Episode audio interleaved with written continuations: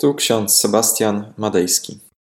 Dzisiaj jest sobota, 11 listopada 2023 rok. Jest dzisiaj święto niepodległości. W Piśmie Świętym znajdujemy 32 rozdział, werset pierwszy pierwszej księgi Mojżeszowej. Jakub poszedł drogą swoją i spotkali go aniołowie Boży. Oraz list do Hebrajczyków, pierwszy rozdział, czternasty werset. Czy nie są aniołowie wszyscy służebnymi duchami, posłanymi do pełnienia służby gwoli tych, którzy mają dostąpić zbawienia? I takie słowa Gizel Kandler. Prowadziłeś mnie po mojej drodze, wielki Boże, od zarania. Każdego dnia wiernie mi towarzyszyłeś, chcąc dla mnie jedynie dobra. Często podążałeś za mną, kiedy biegłam niewłaściwą drogą, a dzięki temu, że mnie wołałeś, mogłam zaczynać od nowa. Drodzy, wyobraźmy sobie na chwilę anioła. Zamkniemy nasze oczy, pomyślmy na chwilę, jak sobie wyobrażamy anioła. Okazuje się, że w Piśmie Świętym e, próżno szukać e, takiego wyobrażenia standardowego na temat aniołów. Ciężko znaleźć takie obrazy, które są znane z, ze sztuki, z mm, obrazów, gdzie jest e, anioł przedstawiony z dwoma skrzydłami. Raczej w Piśmie Świętym nie czytamy wiele o skrzydłach anielskich. Aczkolwiek są cherubowie i serafinowie, którzy posiadają wiele par skrzydeł, ale rzadko jest mowa o tym, aby anioł konkretnie, który pojawia się na kartach Starego bądź Nowego Testamentu, miał na plecach jakiekolwiek skrzydła. Anioły w Biblii przedstawione przez różnych autorów biblijnych są przede wszystkim bardzo podobne do ludzi jednak wyróżniają się tym, że zwiastują Słowo Boże. W perspektywie ewangelickiej anioły odgrywają istotną rolę. W Biblii często pojawiają się jako posłańcy Boży, pełnią różnorodne funkcje w służbie Boga i ludzi.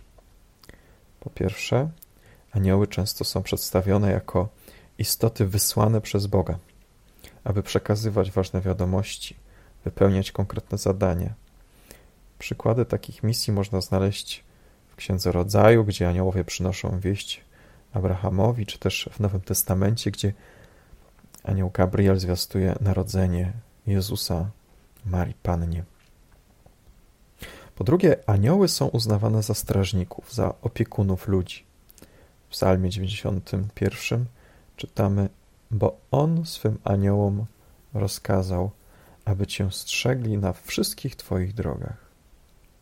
To przekonanie o opiece aniołów nad wierzącymi ludźmi jest bardzo ważnym elementem e, naszej tradycji teologicznej. I po trzecie, anioły odgrywają kluczową rolę w apokaliptycznych wizjach, zwłaszcza w Księdze Objawienia świętego Jana. Są tam przedstawione jako istoty, które uczestniczą w wydarzeniach związanych z końcem świata i z przyjściem Chrystusa. Warto podkreślić, że w teologii ewangelickiej anioły są uznawane za stworzenia Boże. Nie za obiekty kultu, nie są one pośrednikami między Bogiem a ludźmi. Są istotami podległymi Bogu, które służą Jego woli i pełnią określone funkcje w dziele zbawienia. W związku z tym, choć aniołowie są obecni w Biblii, odgrywają istotną rolę, to centralne miejsce zajmuje zawsze Chrystus – a aniołowie są mu posłuszni. W teologii Marcina Lutra anioły, choć pełnią podporządkowaną rolę, są też bardzo istotne. Marcin Luther podkreślał pewne istotne aspekty dotyczące roli aniołów w kontekście zbawczym. Po pierwsze, Luther uznawał anioły za stworzenia Boże, które pełnią konkretną służbę dla Boga i dla ludzi. Wierzył, że anioły są wysłannikami Boga. nie spełniają swojej woli, ale zawsze spełniają Bożą wolę. Są w ten sposób różne od ludzi, ponieważ my często pełnimy swoją wolę. Zapominamy o Słowie Bożym, zapominamy o woli Bożej, chociaż modlimy się, bądź wola Twoja jako w niebie, tak i na ziemi, to jednak często wychodzimy z kościołów albo kończymy tę modlitwę i czynimy tak naprawdę naszą wolę w życiu.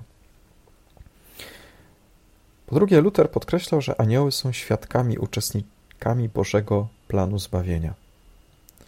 Aniołowie byli obecni przy ważnych wydarzeniach opisywanych w Biblii, takich jak ogród Eden, takie jak na przykład objawienie się Abrahamowi przy okazji ponownego umocnienia go w wierze, która daje mu usprawiedliwienie, a także przy zwiastowaniu narodzenia Jana Chrzciciela czy Jezusa.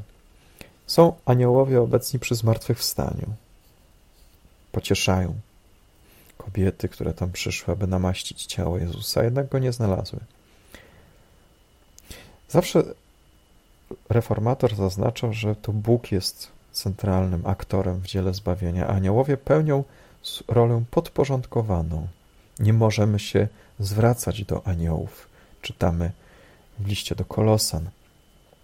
Czytamy też w liście do Koryntian, że choćby nam anioł z nieba głosił inną Ewangelię od tej, którą myśmy się nauczyli, e, niech będzie przeklęty. Zatem widzimy, że Luther zdawał sobie sprawę z pokusy nadmiernego skupiania się na aniołach, czy też innych stworzeniach. Dla reformatora najważniejsze było kierowanie uwagi i czci wyłącznie ku Bogu, zgodnie z zasadą solus Christus. Nie ma innego pośrednika między Bogiem a człowiekiem, tylko Jezus Chrystus. Podkreślając, że aniołowie nie powinny być przedmiotem oddawania czci i kultu, ale służą jako narzędzia Bożej łaski i miłosierdzia, nie powinniśmy zapominać o tym, że są to istoty, które pojawiają się na kartach Biblii. Pytanie o istnienie aniołów jest głęboko zakorzenione w sferze wiary i pewnych przekonań religijnych. Dla wielu osób e, istnienie aniołów jest elementem fundamentalnym, wynika z ich treści wiary. W chrześcijaństwie, zarówno w katolicyzmie, jak i protestantyzmie, anioły są uważane za rzeczywiste byty stworzone przez Boga. I widzimy, że są oni wysłannikami Bożymi, strażnikami albo służą w dziele zbawienia. Objawiają się tylko niektórym, ale zawsze przekazują Słowo Boże, takie same, jakie zawarte jest w Piśmie Świętym. Dla osób o światopoglądzie świeckim lub osób niewierzących kwestia istnienia aniołów jest zazwyczaj traktowana jako aspekt mitologiczny, religijny, pozbawiony empirycznych dowodów naukowych. Jednak samo słowo angelos w języku greckim oznacza posłaniec. Zatem każdy, kto jest posłany do głoszenia Ewangelii, do pocieszenia w momentach trudnych, jest tym aniołem Bożym. Zatem możemy interpretować też istnienie aniołów w tych kategoriach. Jeśli idziesz do kogoś z pomocą, jeśli zwiastujesz komuś Słowo Boże, być może już jesteś aniołem dla drugiego człowieka. Jesteś posłańcem Bożym, ponieważ idziesz w ważnej misji. Zatem ostateczne przekonania na temat istnienia aniołów zależą od naszej wiary i interpretacji konkretnych wersetów w Piśmie Świętym. Dla wielu ludzi jest to kwestia głęboko osobista. Jednak warto nie skupiać się tak bardzo na aniołach, tylko oddawać cześć Jezusowi Chrystusowi. Amen. Pomódlmy się. Wszechmogący, miłosierny Boże, Ty dajesz nam czas i miejsce do tego, abyśmy zastanowili się nad naszym życiem, nad tekstem Pisma Świętego. Pobłogosław nas, abyśmy potrafili pojąć, co chcesz nam przekazać. Prosimy Cię, abyśmy w momentach trudnych, kiedy czytamy w Piśmie Świętym o różnych istotach, czy wydarzeniach, o których nie mamy pojęcia, o których też chcemy być przekonani, daj nam, Panie, Ducha Świętego, abyśmy potrafili przyjąć Twoje słowo takim, jakim ono jest. Pobłogosław nas i umocnij w tej wierze. W Jezusa Chrystusa, Pana i Zbawiciela naszego. Amen. A pokój Boży, który przewyższa wszelki rozum, tak niechaj strzeże serc naszych i myśli naszych w Panu naszym Jezusie Chrystusie ku żywotowi wiecznemu. Amen.